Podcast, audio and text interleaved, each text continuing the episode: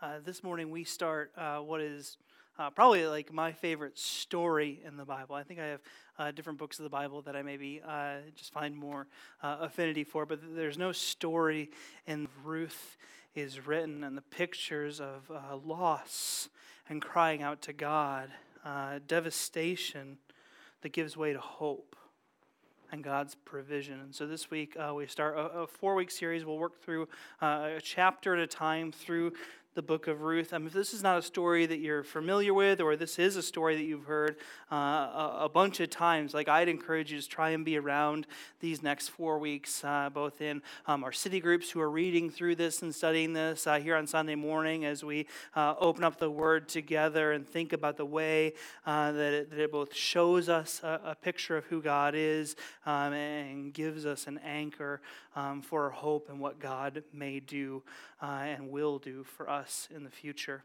Um, yeah, I just love this book. Uh, uh, this morning, also, uh, a small change that you may notice. Uh, this is the first morning that we um, will be uh, switching up for the immediate future the, the kind of normal translation of the Bible that we use on Sunday mornings. So, um, up until this point, we've been using the ESV, which is a, a great translation. It's been the Bible that, um, man, for the past, I don't know, like probably 10 years like has been uh, the primary bible that i've studied out of. But um, over the past year and a half um, i've been reading and, and kind of evaluating uh, and so have a lot of the other leaders of our church uh, a new translation called the, the csb uh, which is a, an updated uh, version of a translation that was called the hcsb um, for some time. And like we don't want to make a huge deal out of this but we did want you to know like hey the verses on the screen are out of a different translation than before. We do have a stack of these in the back. Um, if you don't have a bible at all all. Uh, that's always a, a, gift to you to take one of those with you. If you have a Bible and it's just not a CSB, don't just take one of those. If you really want a CSB, buy one. Um, look it up on your phone, um, something like that. Uh, but yeah, I just want to say, like, I, we think this is going to be a, a, helpful change for us. Uh, the CSB has um, some benefits in, in, terms of the way uh, that it is just written in a very readable way for the way that we speak English in this day. Um, but but honestly, like, we live in an era where it's kind of like uh, going to like a, we're going to Vegas soon, so I've been watching lots, lots of these videos, so it's bleeding in. But it's like going to a Vegas buffet, right? It's not like going to one country buffet and you're like, ah, avoid the mashed potatoes, but the this is good, you know? It's like going to a Vegas buffet. Like we have a ton of amazing translations to choose from. That was a poor illustration, but I went for it and I leaned into it. Um, like Vegas, what kind of church is this? Like Vegas promos on Sunday. Um, but we have uh, just a variety of really good translations, and, and it's good to use uh, different translations to see different aspects of how uh, that original text was translated. But ultimately, like uh, we trust that, this book, no matter which uh, translation you have in it, is the authoritative word of God, is is understandable to you, not only because you're able to uh, read it, and we praise God that we have it in our language, but also because the Holy Spirit is the one who comes alongside you to testify in your heart that this is truth. And and so um, I think this is going to be a good change for us um, and hopefully uh, something that you can enjoy and maybe brings uh, just a new perspective or a new voice to the way that you read the Bible. Um, and that's all I'm going to say about that. Uh, I want to pray for us, and then we're going to jump right into the book of Ruth. God, uh, thanks for this book. Um, thank you for just what a, what a delight it is to read and kind of the beauty uh, of the literature that we have in front of us, as well as thank you, God, that this uh, book shows us a picture of who you are in a really distinct and unique way. Uh, thank you for the way that it speaks into uh, issues of, uh, of hardship and loss. Thank you for the way that it speaks into just the way that you interact and preserve and care for your people. God, I pray that as we read through chapter one today, um, probably the chapter uh, that has the most uh, just sadness in it, uh, that, that for those of us that have experienced sadness in our lives, um, that we wouldn't shy away from that pain, um, but at the same time, that, that, that as we read this book, that we wouldn't be left without hope, uh, that we would see a clear picture uh, of the kind of God that you are and the way that you work, even when it seems like you're not. Uh, God, help us to uh, read this text well. Help us to worship you well as we reflect on it. And ultimately, Lord, help us to leave here today uh, loving Jesus a little bit more and, and, looking a little bit more like he looks. And we pray. Amen. Uh, I'm just going to read the, the whole of chapter 1. We're not going to put any of it up on the screen yet, but I just want to take a second to, to read this chapter as a whole so you can kind of hear the arc of the narrative that we'll be in today. So this is a lot of verses, but, but hang with me here, okay? Uh, during the time of the judges, there was a famine in the land. A man left Bethlehem in Judah with his and his wife's name was Naomi. And the names of his two sons were Mahlon and Chilion, and they were uh, Ephrathites from Bethlehem in Judah. They entered the field of Moab and settled there. Naomi's husband Elimelech died, and she was left with her two sons. Uh, her sons took Moabite women as their wives. One was named Orpah, and the other was named Ruth. After they had lived in Moab about ten years, both Mahlon and Chilion also died, and Naomi was left without her two children and without her husband. She and her daughters in law set out to return from the territory of Moab because she had heard in Moab that the Lord had paid attention to his people's need by providing them food. She left the place where she had been living, accompanied by her two daughters in law, and traveled along the road leading back to the land of Judah. Naomi said to you, Each of you go back to your mother's home. May the Lord show the kindness to you as you have shown to the dead and to me. May the Lord grant each of you rest in the house of a new husband. She kissed them, and they wept loudly. They said to her, We insist on returning with you to your people. But Naomi replied, Return home, my daughters. Why do you want to go with me? Am I able to have any more sons who could become your husbands? Return home, my daughters. Go on, for I am too old to have another husband. And even if I thought, and even though if there was still hope for me to have a husband tonight and bear sons, would you be willing to wait for them to grow up? Would you restrain yourselves from remarrying? No, my daughters, my life is much too bitter for you to share, because the Lord's hand is turned against me. Again they wept loudly, and Orpah kissed her mother in law, but Ruth clung to her. Naomi said, Look, your sister in law has gone back to her people and to her gods. Follow your sister in law. But Ruth replied, Don't plead with me to abandon you or to return and not to follow you. For wherever you go, I will go, and wherever you live, I will live. Your people will be my people, and your God will be my God. Where you die, I will die, and there I will be buried. May the Lord punish me and do so severely if anything but death separates you and me. When Naomi saw that Ruth was determined to go with her, she stopped talking to her. The two of them traveled until they came to Bethlehem. When they entered Bethlehem, the whole town was excited about their arrival, and the local women exclaimed, Can this be Naomi? Don't call me Naomi. Call me Mara, she answered. For the Almighty has made me very bitter. I went away full, but the Lord has brought me back empty. Why do you call me Naomi? Since the Lord has opposed me and the Almighty has afflicted me. So Naomi came back from the territory of Moab with her daughters in law, Ruth and the, the Moabites. And they arrived at Bethlehem at the beginning of the barley harvest. Uh, we get the setting uh, for this story when it took place. Uh, right off the top, it says this took place uh, during the time of the judges. Now, if you were to flip back just a page and read uh, the last couple lines of the book of Judges, Judges 21 uh, 25, you would read this. It says, um, In those days there was no king in Israel, and everyone did whatever seemed right to him. Uh, the, the context for the book of Ruth is that it exists in this period in Israel's history known as the period of the judges. And this period is known for something. It's known for a, a cyclical approach to how the people of God, how the Israelites were relating to God in this period. And it went something like this that, that things were going well in the land, that the Israelites were, were thriving in the land that God had promised them, the land where God had directed them to be. But then uh, in that thriving, uh, pride would seep into who they were, and they would look away from who God was. And because of the uh, lack of control, the lack of leadership, the lack of allegiance to their God, they would look away from Him, and people would do what that phrase said they would do whatever was right in their own eyes. And because of their sin, God, being a good and gracious God who had promised to keep his people near to him, would bring judgment upon his people.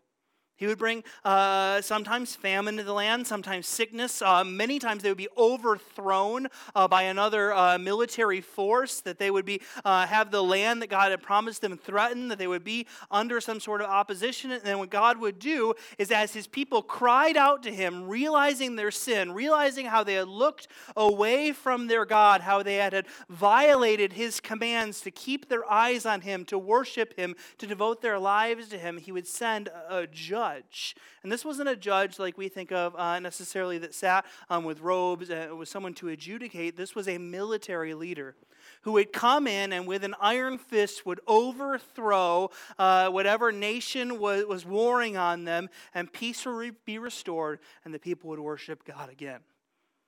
And that's a beautiful story if it happens maybe once, right?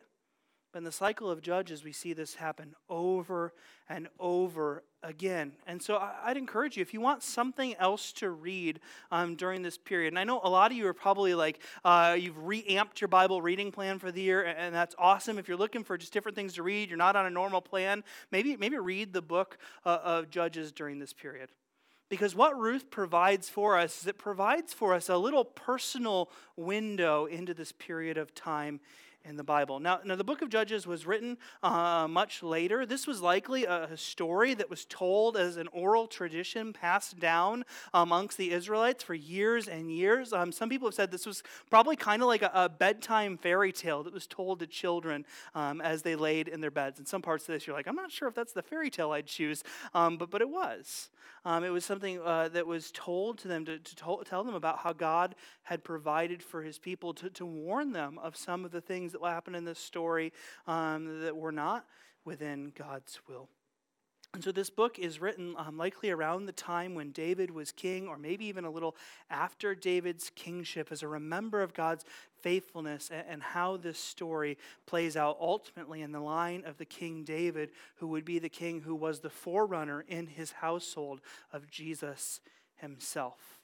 And so that's where this book kind of sits um, in a brief format in kind of the spectrum of Scripture and, and the time period that we're dealing with. Um, two, two other things uh, before we kind of launch into uh, line by line on this chapter. Um, one of the really unique, you read this, like the, there, there's elements of just, just, just beauty to this story. Um, I, I, don't, I don't like speak Hebrew. I can barely even understand any of it. Um, I didn't get that far in my uh, studies. Some people in the room are smarter than me in dealing with it right now, and I'm laughing at them because it's really hard. But like I did have some time this week just to sit and, and to listen to some of the portions of this um, in the original Hebrew with people reading them and just see like the poetry of it. It's just a beautiful book written with, with beauty in mind and, and written with uh, pleasure for the hearer. Um, second, uh, this book is a book that was crafted to tell this story in a way that would remind you about things about God. Um, this isn't just a happenstance recording of truth, although it is recording real and true events.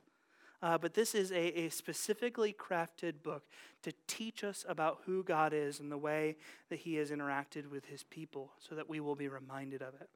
And so we pick it up right up the top here at verse 1. It says, During the time of the judges, there was a famine in the land. A man left Bethlehem in Judah with his wife and two sons to stay in the territory of Moab for a while. Uh, this man's name was Elimelech, and his wife's name was Naomi, and the names of their two sons were Mahlon and Chilion. They were Ephrathites from Bethlehem in Judah. They entered the fields of Moab and settled there. Naomi's husband Elimelech died and she was left with her two sons.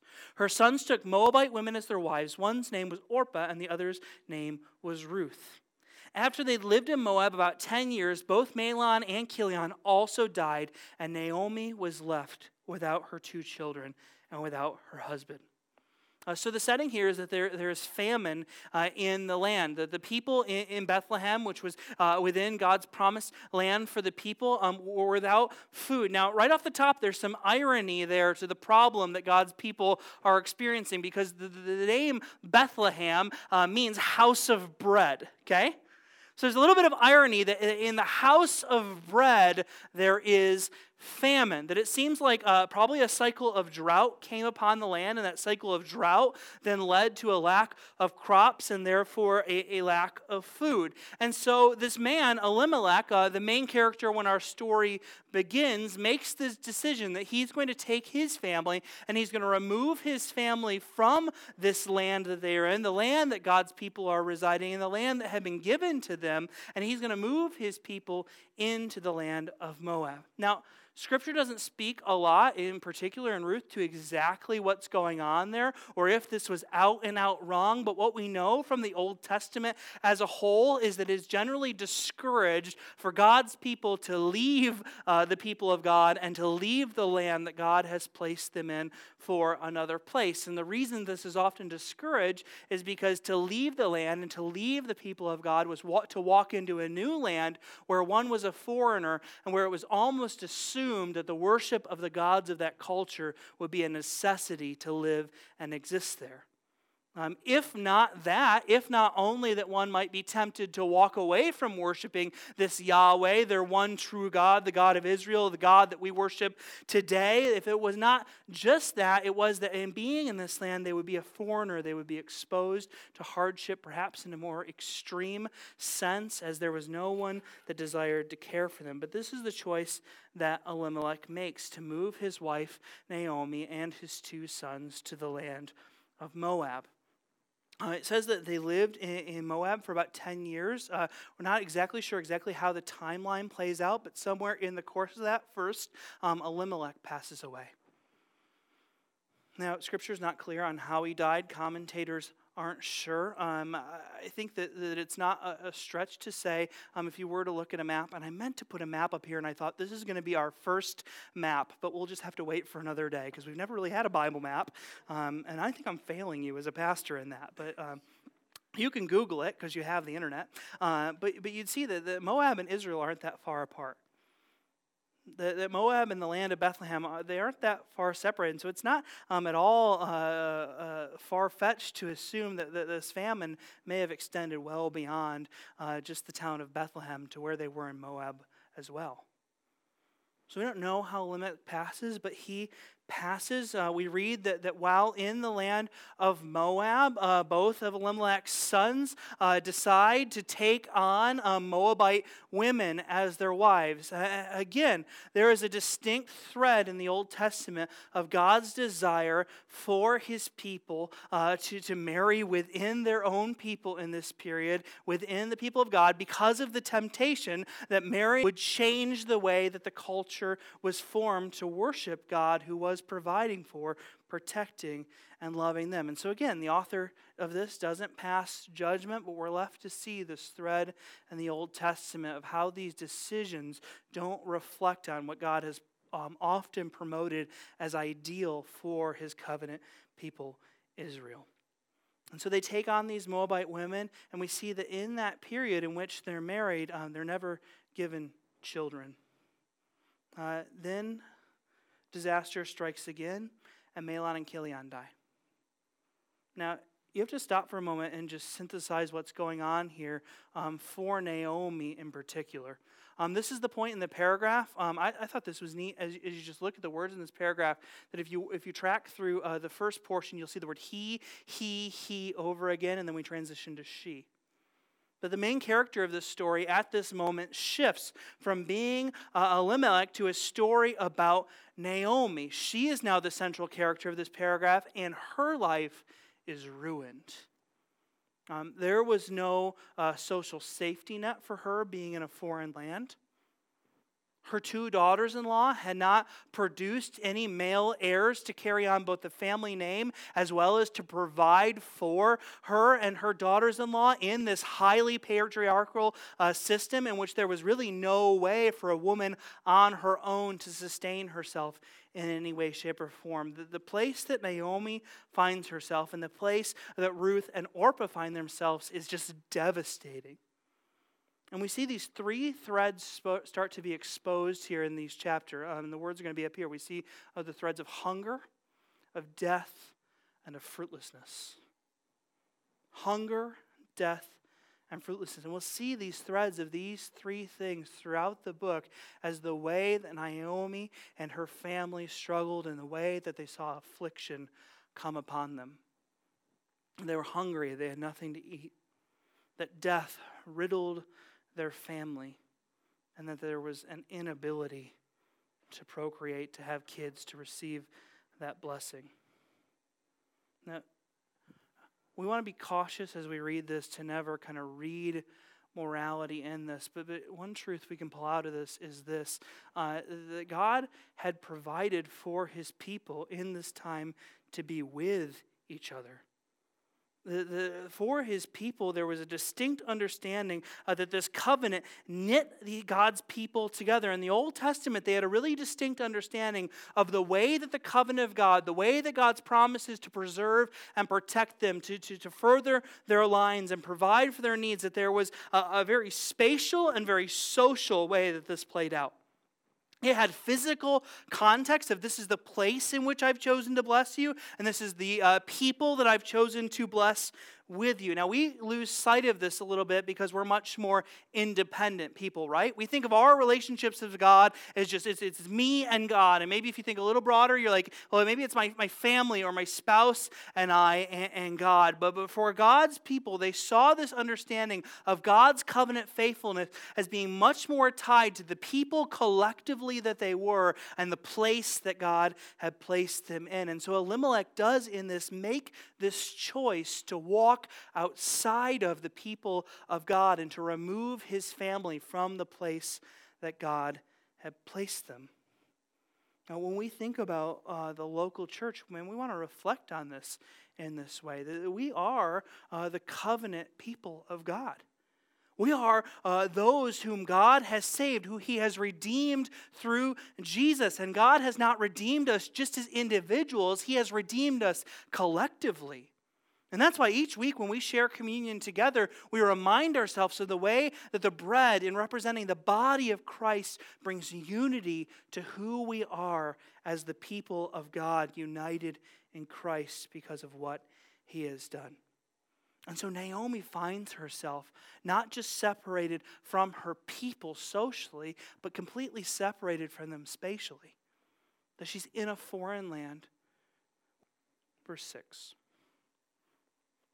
She and her daughters in law set out to return from the territory of Moab because she had heard in Moab that the Lord had paid attention to his people's need by providing them food. She left the place where she had been living, accompanied by her two daughters in law, and she traveled along the road leading back to the land of Judah. Naomi said to them, Each of you go back to your mother's home. May the Lord show kindness to you as you've shown to the dead and to me. May the Lord grant each of you rest in the house of a new husband. She kissed them, and they wept loudly. Uh, Naomi ha- has heard of the fact that God has, in fact, been faithful to his people back in the land. Uh, again, here, I think we can make some assumptions that perhaps the famine had not completely lifted in the land of Moab, but Naomi hears that this God, this Yahweh, this El Shaddai, as she'll call him later, all these names that they had for this God, that he had provided, that he had remembered his people back in the land that God had given to them. And so she decides that she's going to travel back to her homeland, travel back to the land of Judah, and see if there's provision there for her. But she instructs her daughters in law not to come with her. And, and this is a, a crucial moment in this first chapter. She says, Each of you go back to your mother's home because her assumption is this that if they were to travel back to the land of Judah with her, that they would be foreigners and they'd likely not be treated very well. This is her assumption. Now, she knows, remember, this is a woman who spent now uh, 10 years of her life in a foreign place, who's likely fearful now without the protection of her husbands and sons of what it looks like to remain in this uh, foreign place where she's an outsider. And, and in love, she doesn't wish this on her daughters in law. Um, this isn't just selfishness or anger playing out or not wanting to be with them in any way, but graciously saying to them, I'm worried about you if you come back, that there's not going to be provision for you. And then she indicates them, and I'm not going to be able to provide for you a new husband to care for our family or for any of you. Says, I can't provide you what you need. So go back to your mother's home. And she does acknowledge God's control and say, Hey, I hope that the Lord will act kindly to you in the same way that you've acted kindly to me. So she kissed them. And then this phrase for me just rings loudly. It says, And then they wept loudly. Um, I don't know, like, if you have ever been around um, a situation of extreme loss, uh, but this phrase, they wept loudly, we see it two times in this paragraph. And, and, and man, it's just, each time I've stopped to dwell on it, it just kind of rocked me to my core. Um, man, I consider, I really do consider it one of the, the perks of pastoral ministry is that you get the privilege of often being around people when they are grieving because, um, man, it, it is a grace to get to be with someone in their vulnerability and get to just sit with them and love them. To, to, to hold their hand, to pray with them. But there is a distinct sound and feeling to extreme mourning that you have, if you've never experienced it, you, you just will not know the haunting of it. Of what it sounds like for someone who just feels desperate and torn to just weep. And it's easy if we read these stories too quickly to miss these phrases and to instantly move on towards resolution and not stop and think about how desperate, vulnerable, and devastating this moment is. Scripture says they wept loudly. And the prospect of being apart at the loss of a father, of two, presumably, of the infertility that no doubt had just left them filled with sadness and despair. They wept loudly. And so again, she pleads with the girl. She says, she says, leave go elsewhere. And she tries to make her point. She says, Look, look even if I could get married today, tonight, are you going to sit and wait for me to have a child and for that child to grow? And then you're going to marry that child so that someone will be able to provide for you, protect you, and, and give you a place in this male dominated patriarchal world. She says, No, go back to the home of your mother which is to say, go back to the place that you find comfort and safety, and then hope that you find rest in the home of a new husband. Verse 12, she says, Return home, my daughters. Go on, for I'm too old to have another husband. 14 continues saying, Again, they wept loudly. And Orpah kissed her mother in law, but Ruth clung to her. Now, don't villainize Orpah, and she does what most of us would do. She chooses to, to go back to where she's found safely. She follows the instruction of her mother in law that cares for her, but, but she is placed here in opposition to Ruth, who decides to stay.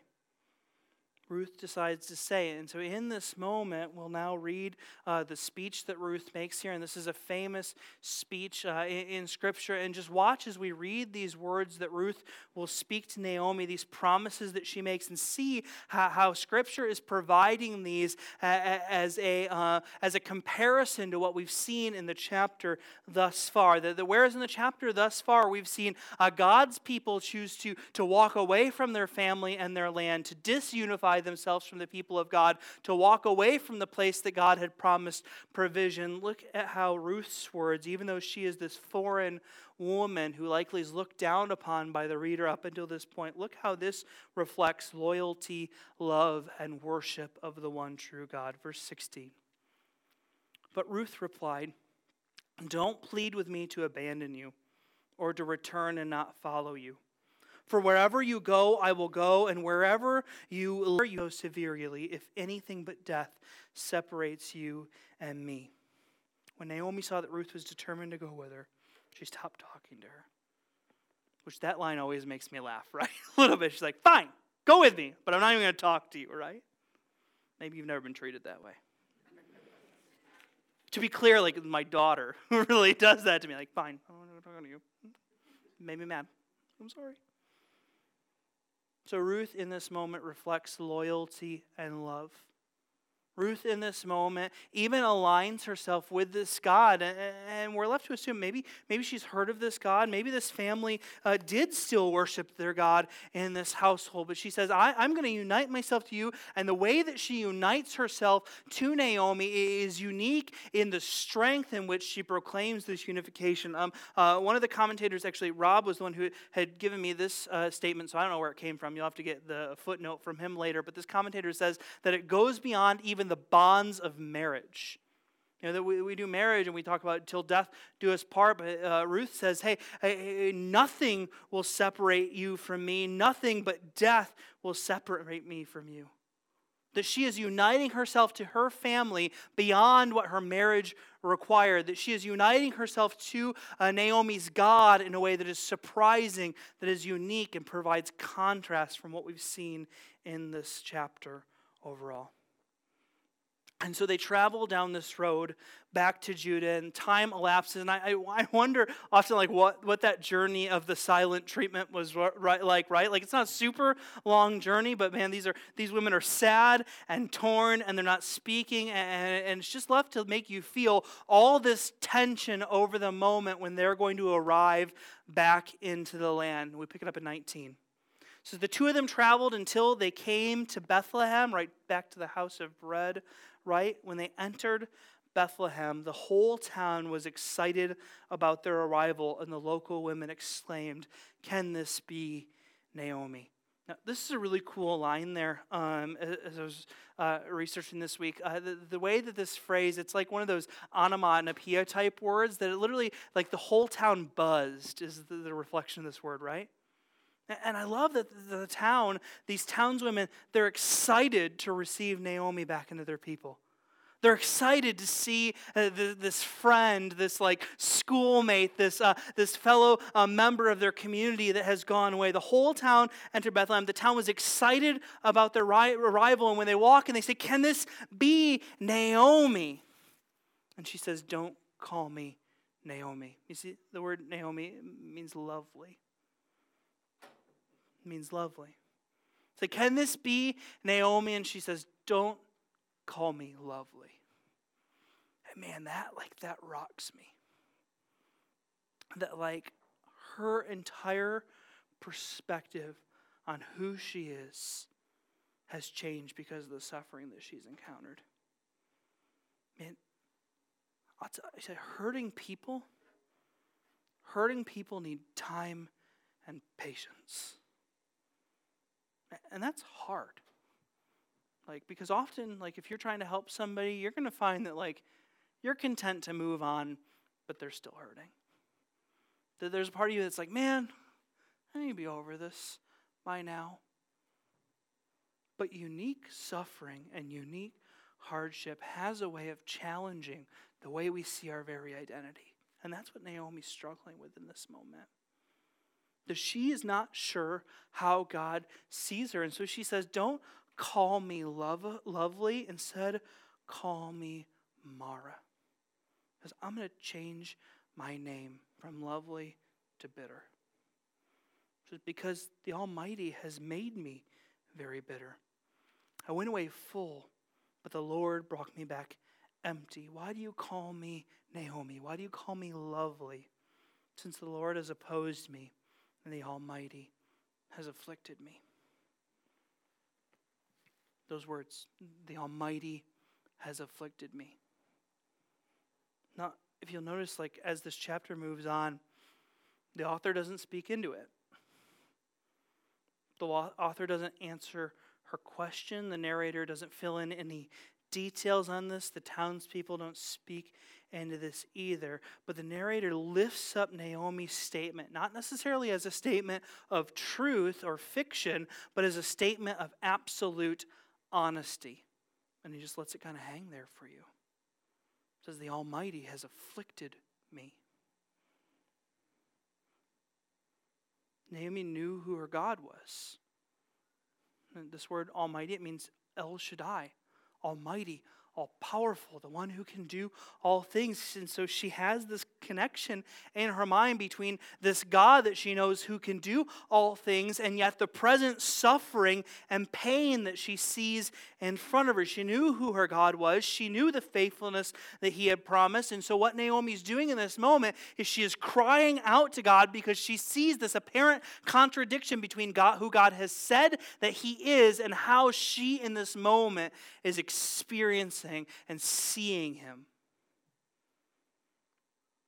Now, in the midst of your moments of greatest despair, take heart in what Naomi does here in the way that Scripture doesn't condemn it that Naomi in this moment has the freedom to say to her God, this God who has promised faithfulness to her, this God who has promised her that He is in control, this God who she believes orders the universe, that God has given her and given you permission to question the character of God when it doesn't seem to reflect what God has said about Himself. That Naomi is able to bring honesty to God that she might receive a response from Him. Now, this would be problematic if it lingered. This could be destructive if this feeling was the only way that she interacted with God for the rest of this book. But in this moment, it's just true and honest, and it's probably something because of the brokenness of this world that you will feel at some point. Um, I, have heard people say before, like, yeah, I, I, wouldn't, I would never name my kid Mara, or even I would never name my kid Naomi. Like, I wouldn't want to re- reflect on that or reflect on bitterness before God. And yet, man, I think there's something beautiful and something unique and something that you probably struggle with just to be honest with God about the way that you feel. To say, I feel abandoned to say, I, I don't understand how you can be in control and yet wildfires can rage and babies can, can pass on or be aborted, or how I can experience the suffering that I'm in right now, or I can be so sick or so unable to get past this thing in my life. Maybe you are. Because that statement, that statement is not one of blasphemy. That statement is not a statement of God, you are not God. That's a statement of God, I know who you are and I don't I'm not experiencing it right now. And so what the author of this story does is he, he lets that hang with you for a moment. He lets you kind of sit in that and he, he doesn't answer it. Instead, he steps out of telling this story and, and, and comments in in this way in verse 22. So Naomi came back from the territory of Moab with her daughter in law, Ruth the Moabitess. He gives just a summation. He gives just the simple statement of what happened that Naomi, who had gone away, has now come home.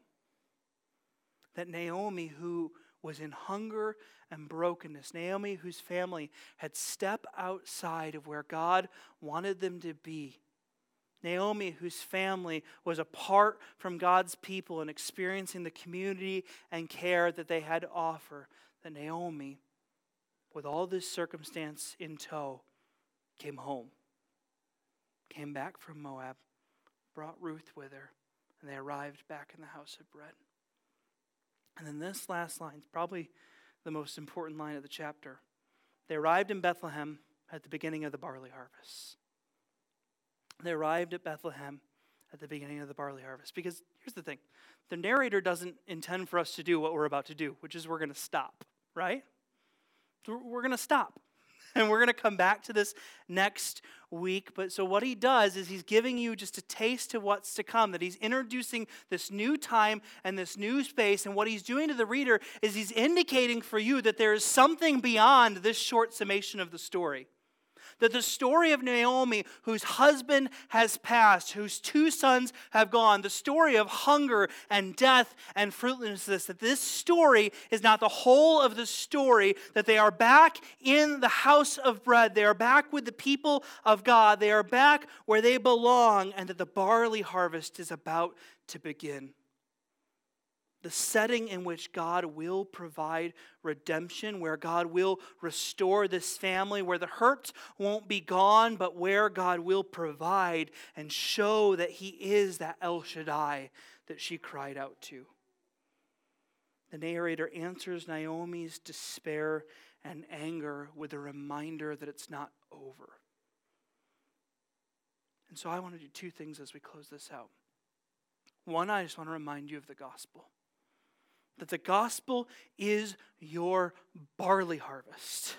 The gospel is the reminder for you of how God has already gone before you to end your story. That he has provided ultimately for the sin and the brokenness in this world to be resolved. That the death that uh, beseeched Naomi's family, that this hardship that had come upon them, that it had an end. And that its end was in the death and resurrection of Jesus, who would destroy death, who would do away with sin, so that we would have something to look forward to in our moment of despair. And the second thing I want to do is, is say, like, if you're in a period of extreme hurt, if there's pain in your life that is still not resolved, that is okay. That it is okay to be sad the gospel is going to play out and you're going to feel okay again someday. It is okay to be broken and to be not okay. It is okay to express that to God. It is good to express that to the fellow believers around you. There are seasons in our lives where we feel bitter and broken, where we don't see how God is who He said He was going to be. And in those moments, it stops for us too. Because we don't have chapters three through four of our lives yet. We don't know how the faithfulness of God will play out, but we do know this that God is faithful, that He has displayed His faithfulness to us in this book, providing story after story, and then making those stories take on flesh in the person and work of Jesus, that you would have a hope that it is not over, that it is just the beginning of what is to come. Let's pray. God, it's easy for us to not be able to even get a glimpse outside of the pain that we exist in. And, and so, my prayer today, Lord, is that you would remind us of your faithfulness. So that, God, those of us who right now feel pain or who are reminded of great pain that we have felt, wouldn't expect a quick fix resolution, but would see a faithful God who has and will be faithful to us in the end. Whether that means restoration in this life or the promise of all things new in your coming kingdom, Lord. God, help us to be able to lean on that and to trust in you in, in the weakest moments we have. We pray this in your name.